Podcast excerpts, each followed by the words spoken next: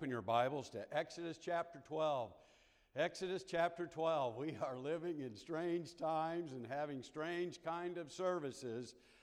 And we are living with a virus in our nation, and I don't know what to say about it. You know, there's some people that believe it really exists, some don't.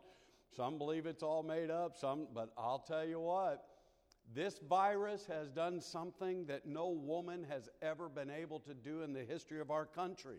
Think of it this virus has canceled all sports, shut down every bar, and has kept men at home. That is incredible, ladies and gentlemen.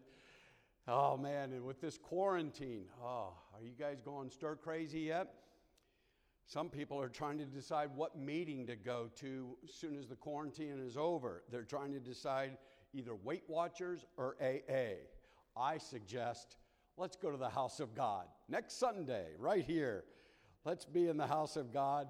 I think you're going to enjoy the services next Sunday, and I'm so glad that I get to be here today. Exodus chapter 12. Obviously, this is Memorial Day weekend. Tomorrow, we're going to celebrate a very important national holiday. Memorial Day, or as us old timers think of it as Decoration Day, is a national holiday in the United States of America to remember those soldiers that gave their lives serving our country so that we could have freedom. And the purpose of setting this day aside is to ri- remind this generation and every future generation that freedom is not free. It cost many men and many women their lives. It's so important that we remember the cost of freedom so that we don't squander it and waste it.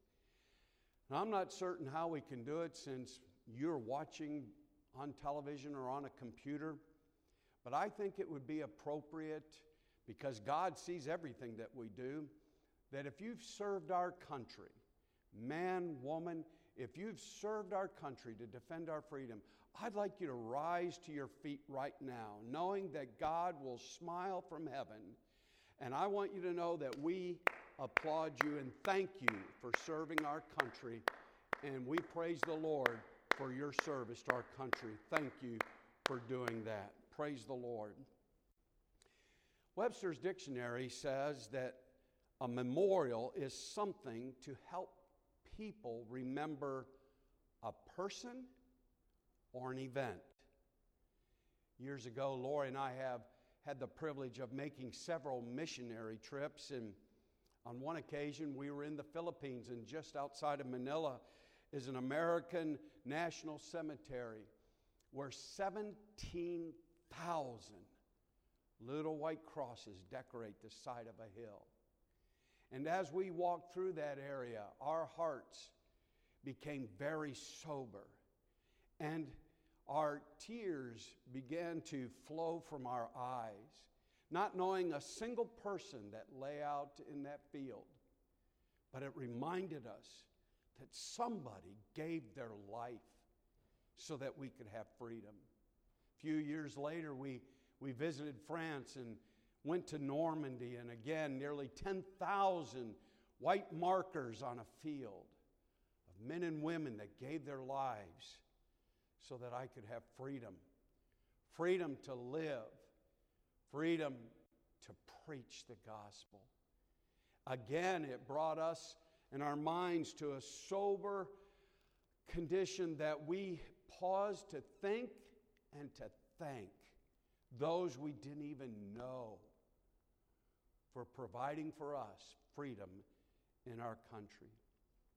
Memorials are so important. When memorials are ignored or mocked or destroyed or not erected, there will soon be a generation with no roots and no appreciation, no respect, and little dignity and value and purpose, and so little discipline. Memorials are so important for perpetuity. And obviously, God knows that.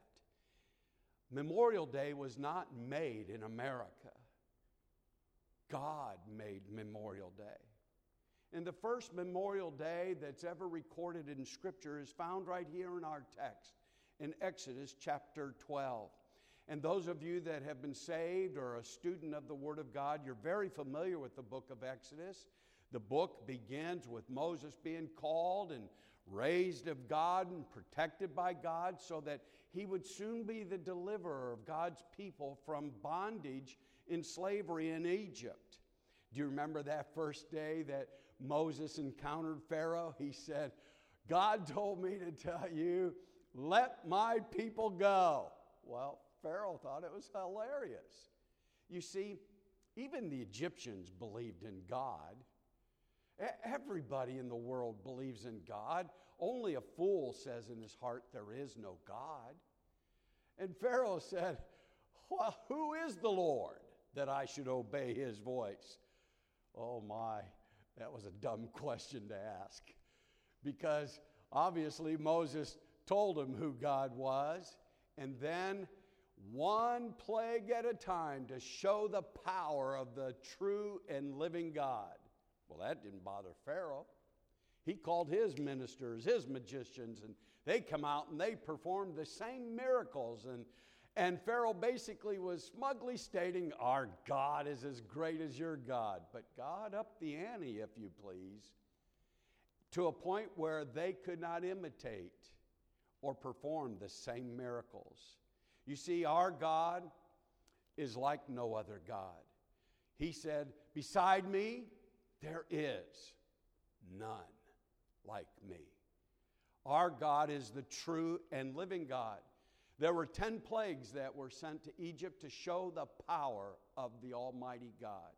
And the 10th and last plague was the plague that many of you will remember when God said, I want you to go out and find a little lamb. And I want you to slay that lamb, and I want you to take the blood of that lamb and strike it on the mantle of your front door and on the side post as well. And tonight I'm going to pass over the land, and whatever house does not have the blood applied to the door, I'm going to take the firstborn. Well, Pharaoh did not believe in the true and living God. He really thought his many gods would protect him. But that night, as God promised, he passed over the land. And every home that did not have the blood applied, the firstborn passed away. Let's read about it in our text, Exodus chapter 12, commencing in verse number 12. For I will pass through the land of Egypt this night, and will smite all the firstborn in the land of Egypt, both man and beast. And against all the gods of Egypt I will execute judgment. I am the Lord. And the blood shall be to you for a token upon the houses where ye are. And when I see the blood, I will pass over you and the plague shall not be upon you to destroy you when I smite the land of Egypt. And this day shall be unto you for a memorial, and ye shall keep it a feast to the Lord throughout your generations. Ye shall keep it a feast by an ordinance forever. And for this Memorial Day message, I want you to Look at the first 10 words of verse number 14 with me. And this day shall be unto you for a memorial. This morning, I just want to preach a little bit from the scriptures. A sermon I've titled A Memorial Day's Sermon. How generic is that? But I trust the message of God's Word will bless your heart today. Let's pray. Father, would you bless us today as we gather around your word? May the teaching and preaching of your word excite the believer and remind us again of the great cost that Jesus paid so that we might have eternal life. I'd like to think that everyone listening to the message this morning is saved and on their way to heaven, but more than likely there are a few today that have an interest in you and maybe even like Pharaoh believe in a God or many gods, but they do not know the true and living God. And because of that, they lack confidence of their eternal destiny. They're not certain that if they were to die tonight, they would go to heaven. So, Heavenly Father, today, would you speak to each person that's listening today about their soul and their eternal destiny and open their eyes to where they could see and clearly understand the gospel that Jesus Christ is God and He and He alone can save every one of us who will believe in Him. And for your saints, I pray that the memorials that are listed in Scripture would be a blessing and a reminder to each of us today. For it's in Jesus' name I pray. Amen. The Passover is the first memorial day. But I want to point out some other memorials that are listed in Scripture this morning.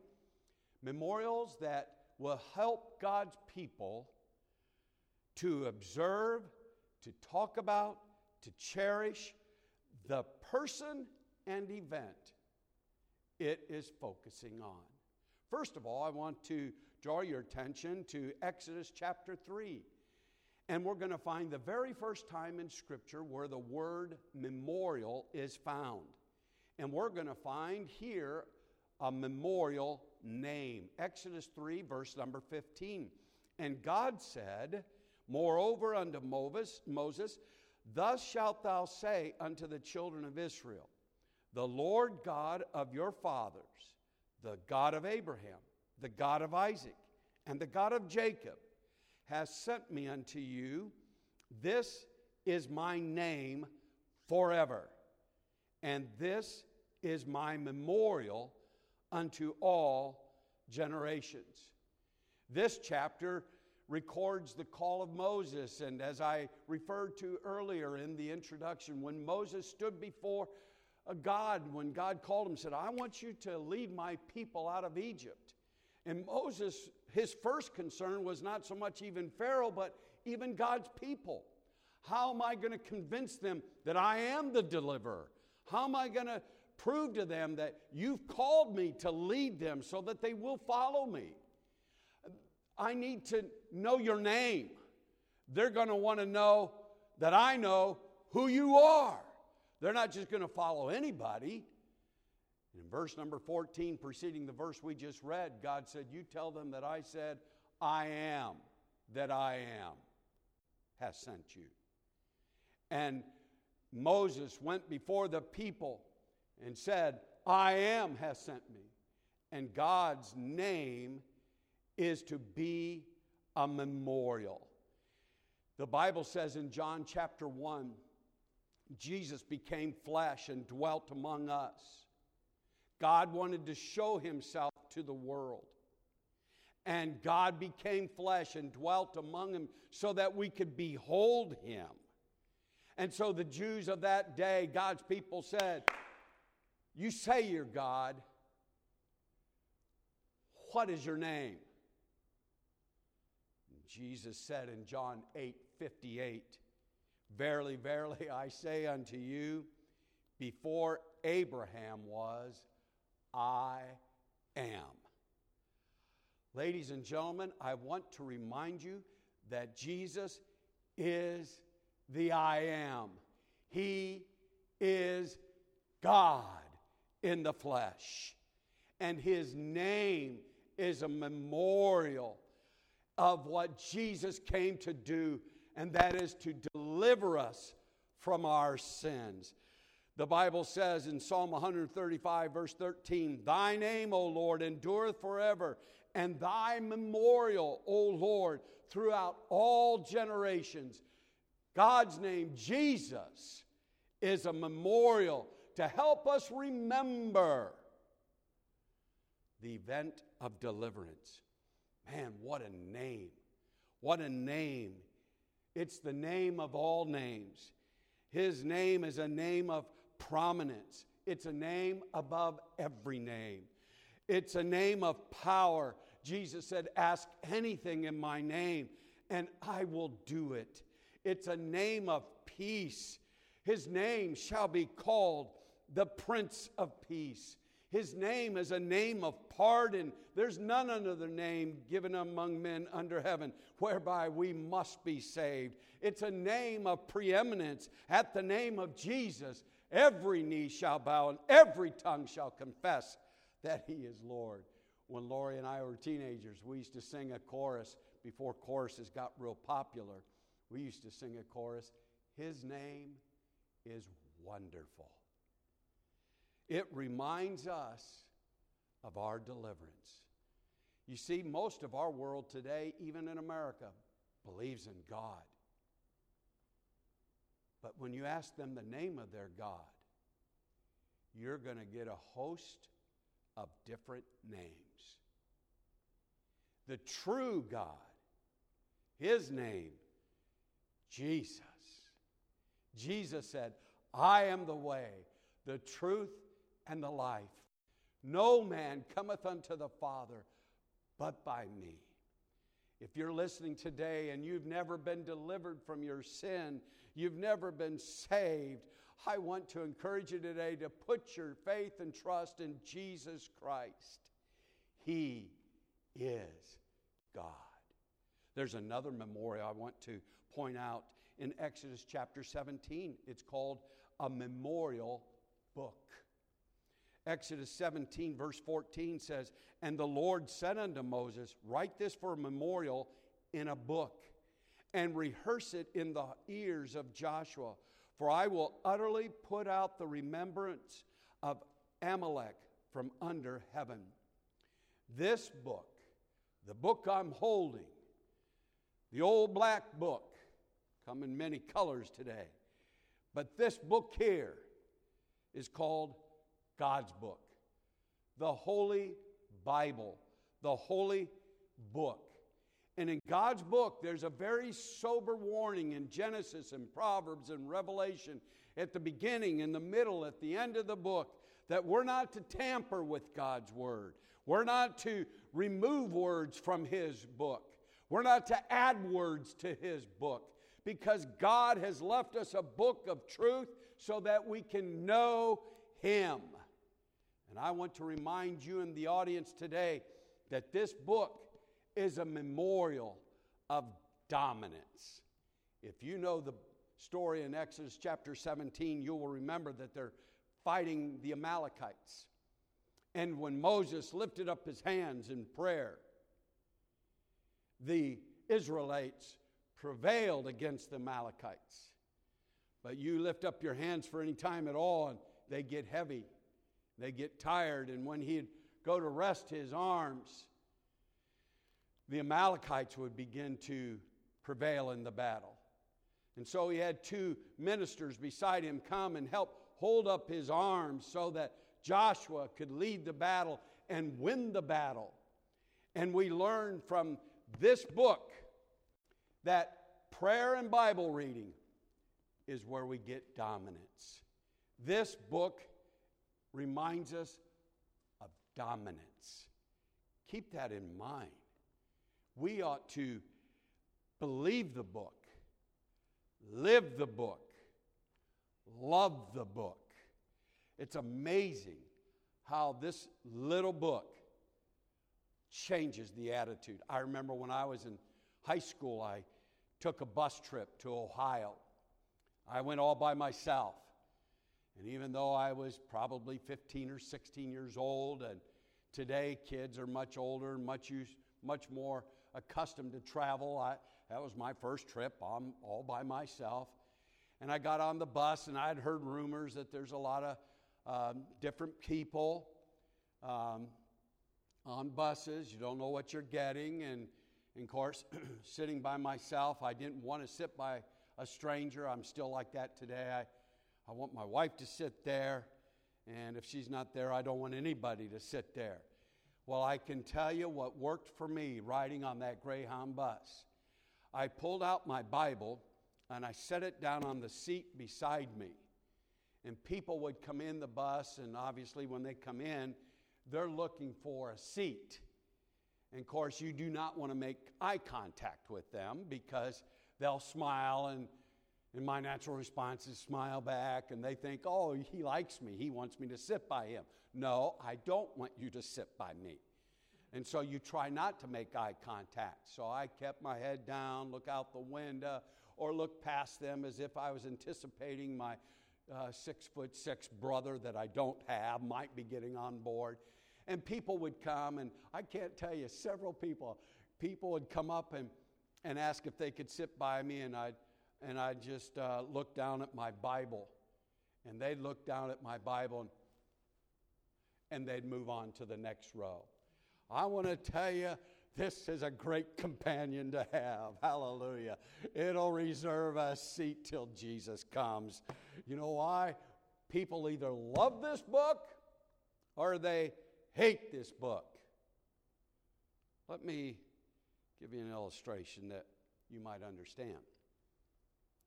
If you're a sports fan, and I say New York Yankees, immediately, if you're a sports fan, especially a baseball fan, you will either love them or hate them. If I say the New England Patriots, do you know why people don't like the New England Patriots? Oh, go on with all your little cheap comments. I'm going to tell you the reason why we don't like them is because we don't like winners that win all the time. We don't like dominance. We think everything should be shared. Before long, they'll be playing games and won't keep score, and every game will end in a tie. We don't like dominance unless you're a fan of them. For those of us that love Jesus Christ, we love this book. And if you love another God, you're not going to like this book. You know why? It's a book of absolutes. And most people in the world do not like the fact that there's someone that is always right. You might think you're married to them, or the person you're married to might think they're always right.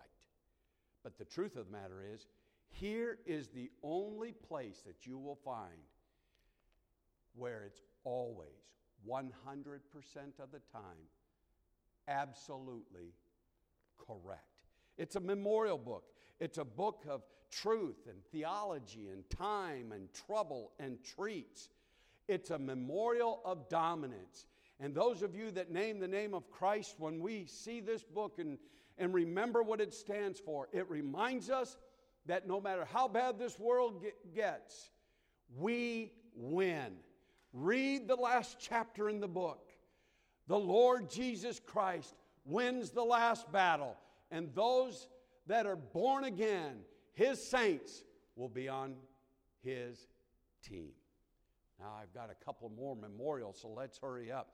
Let's look at the third memorial found in Exodus 30, verse 16. Memorial money. Memorial money. Look in verse 16 of chapter 30 in Exodus. And thou shalt take the atonement money of the children of Israel, and shalt appoint it for the service of the tabernacle of the congregation, that it may be a memorial unto the children of Israel before the Lord, to make an atonement for your souls.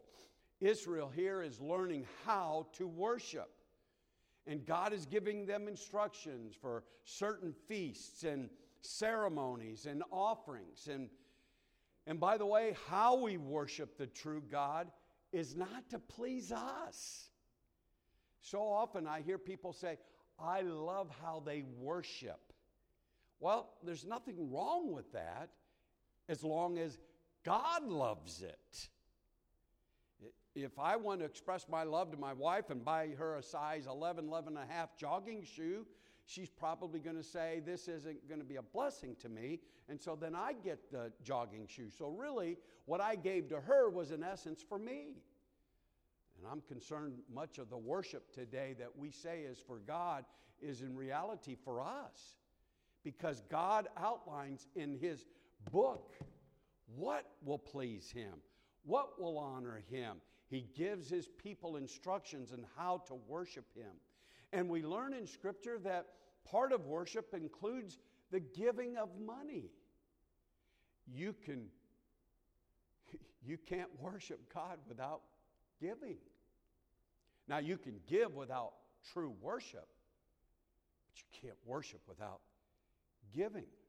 And here in our text, it's called atonement money because money talks. For most of us, money says goodbye. But money speaks loud and clear. This is what money says I love you. Jesus said in Matthew 6:21, "For where your treasure is, there will your heart be also." What you save your money for, what you spend your money on says, "I love you." We have 11 grandchildren, and we enjoy buying them gifts. Why? We love them. We spend our money and our time and our energy on the things that we love. And so our money becomes a memorial of delight. You can always tell which church members love their church more than others because they sacrificially give to the work of God. I don't have to look at the records to see who gives what because money is just the beginning of what people sacrifice of themselves when they love God and His church. They will also give their time, they will give their talent as well as their treasure to the Lord. Now, I need to hurry. Let me point out, fourthly, memorial music. Look in Leviticus chapter 23, and Leviticus continues on the thought of worship. Leviticus 23, verse 24 says, Speak unto the children of Israel, saying, In the seventh month, in the first day of the month, shall ye have a Sabbath, a memorial of blowing of trumpets, and holy convocation. The, look of, uh, the book of Leviticus picks up where Exodus leaves off and continues on the subject of worship and true worship. We read of seven feasts of Israel here in Leviticus, and all of them are prophetic.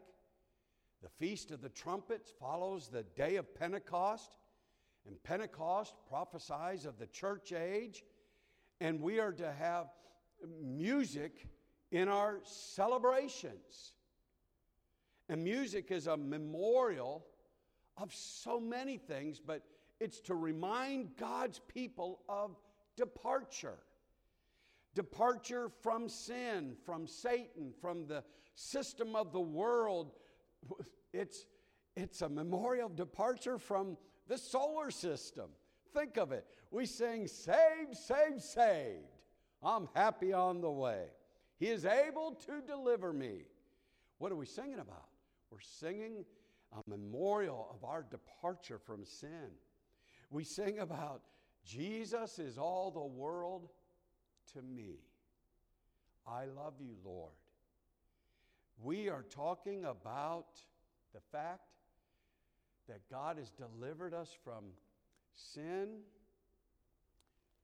from the system of this world, to the Lord Jesus Christ and departure from our solar system. Oh, my word, there's so many songs. When the roll is called up yonder, I'll be there. When we all get to heaven, I'm going to be gone. I'll fly away. Oh, there's scores and scores of music that reminds us of our departure from this solar system.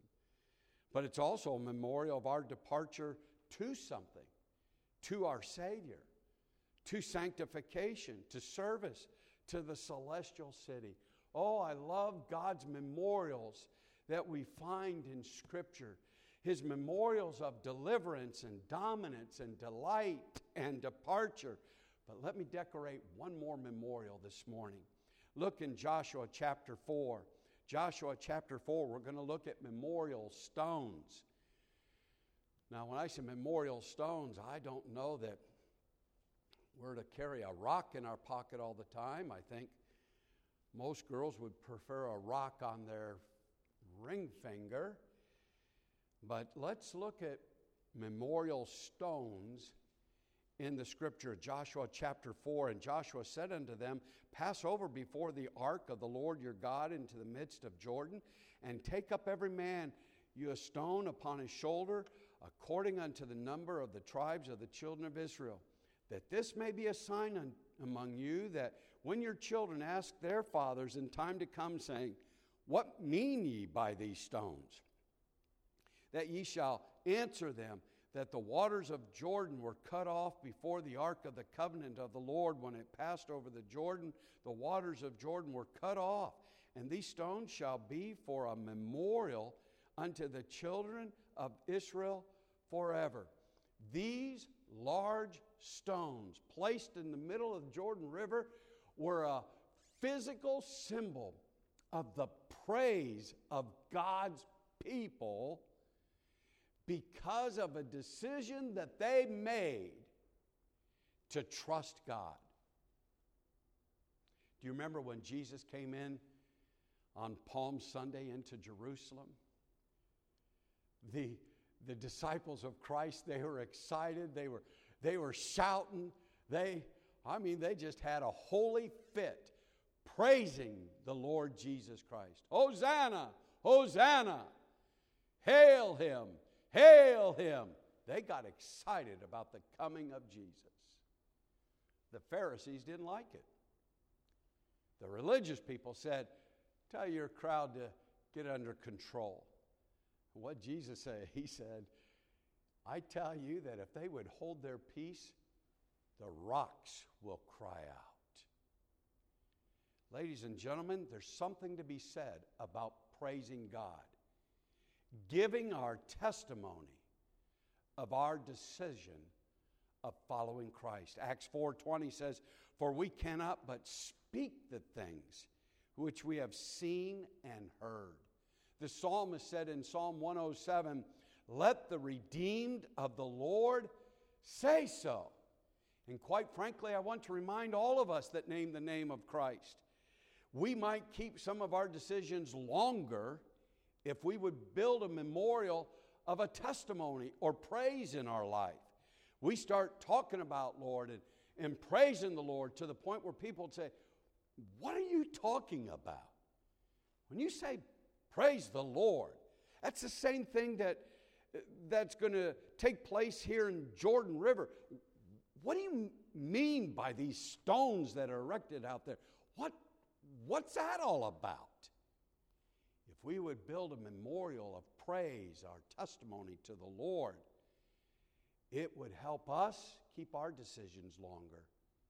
It also would stimulate curiosity in others, wanting to know why are you so happy? Why do you praise God in the middle of COVID 19? Why? You just lost your job, you've lost your health, and yet you're still praising God. What does that mean?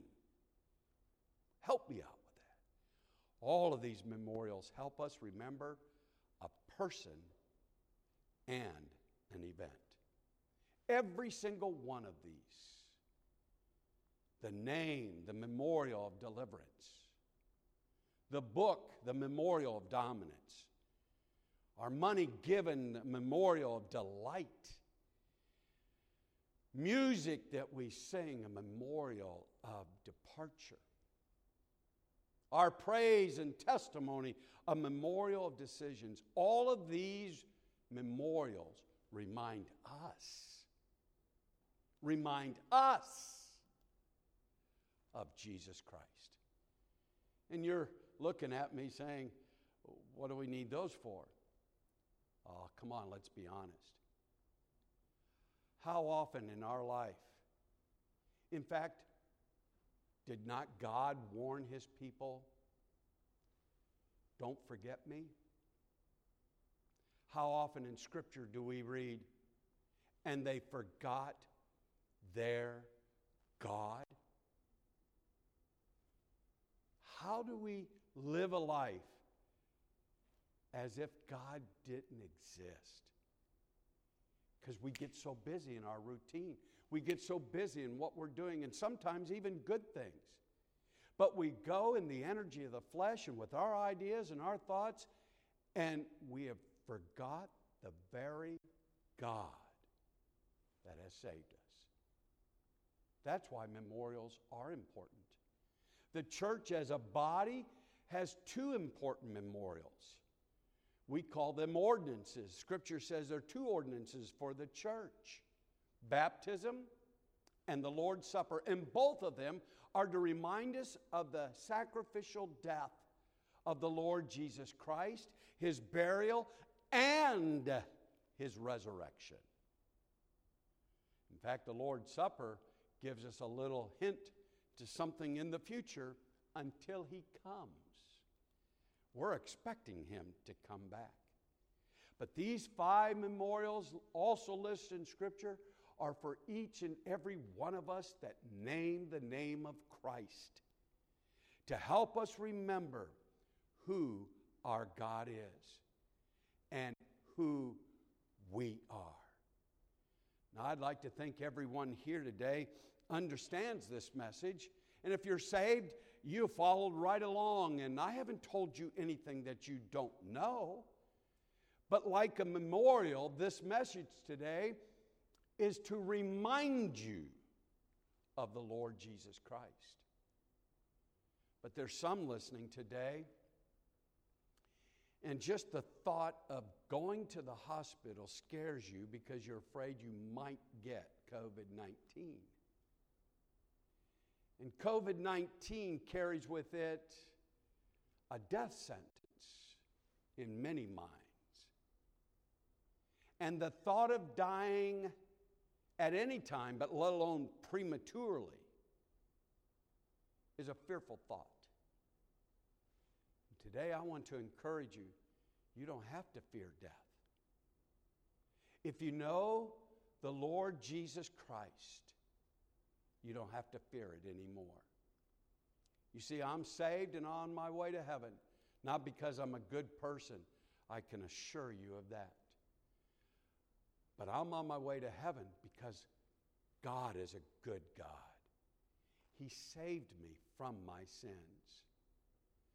I don't deserve it, but He, in His love, sent His Son, the Lord Jesus Christ, to die for my sins and your sins that we might have eternal life.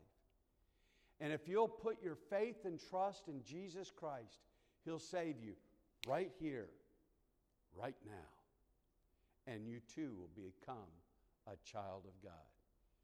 You see, you might walk by my casket this week and you look and and I've, I've instructed I, I don't want the funeral director to mess with my mustache. I just want to, you know, look, look more like a walrus then. So don't want to freak you out if you come to my funeral. But you'll come by and you'll say, well, there's old Pastor Humbert. His mustache is kind of droopy this morning. But I want to remind you that won't be Bruce Humbert. That's just the shell. The nut has gone on ahead. I have confidence today that he who said he would save me will keep me because my God doesn't lie. He is a great God, He's a wonderful God. And I hope this Memorial Day weekend you'll remember the price that men and women have given as Americans for our freedom. But oh, don't let us forget a day the memorials that God has given us to remind us that Jesus Christ is God and He loves us and wants to save us. Let's bow our heads for a word of prayer. Now, Father, I've done the best I can to teach and preach a Memorial Day message. And I'd like to think that the seed that was scattered in the soil electronically and in the room landed in good soil and bring forth fruit. Father, for the man or woman that's out in the audience today that doesn't know Jesus Christ, They might have a lot of questions and I, I want to be saved. I want to go to heaven. What'll I do? That's what the Philippian jailer asked. What must I do to be saved? I pray that today they would just believe on the Lord Jesus Christ. And Father, I pray for those of us who are saved, we wouldn't take our freedom for granted in America or in Christ. And help us not to forget our God.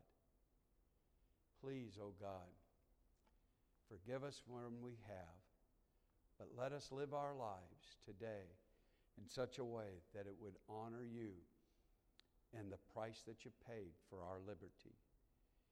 In Jesus' name I pray. Amen.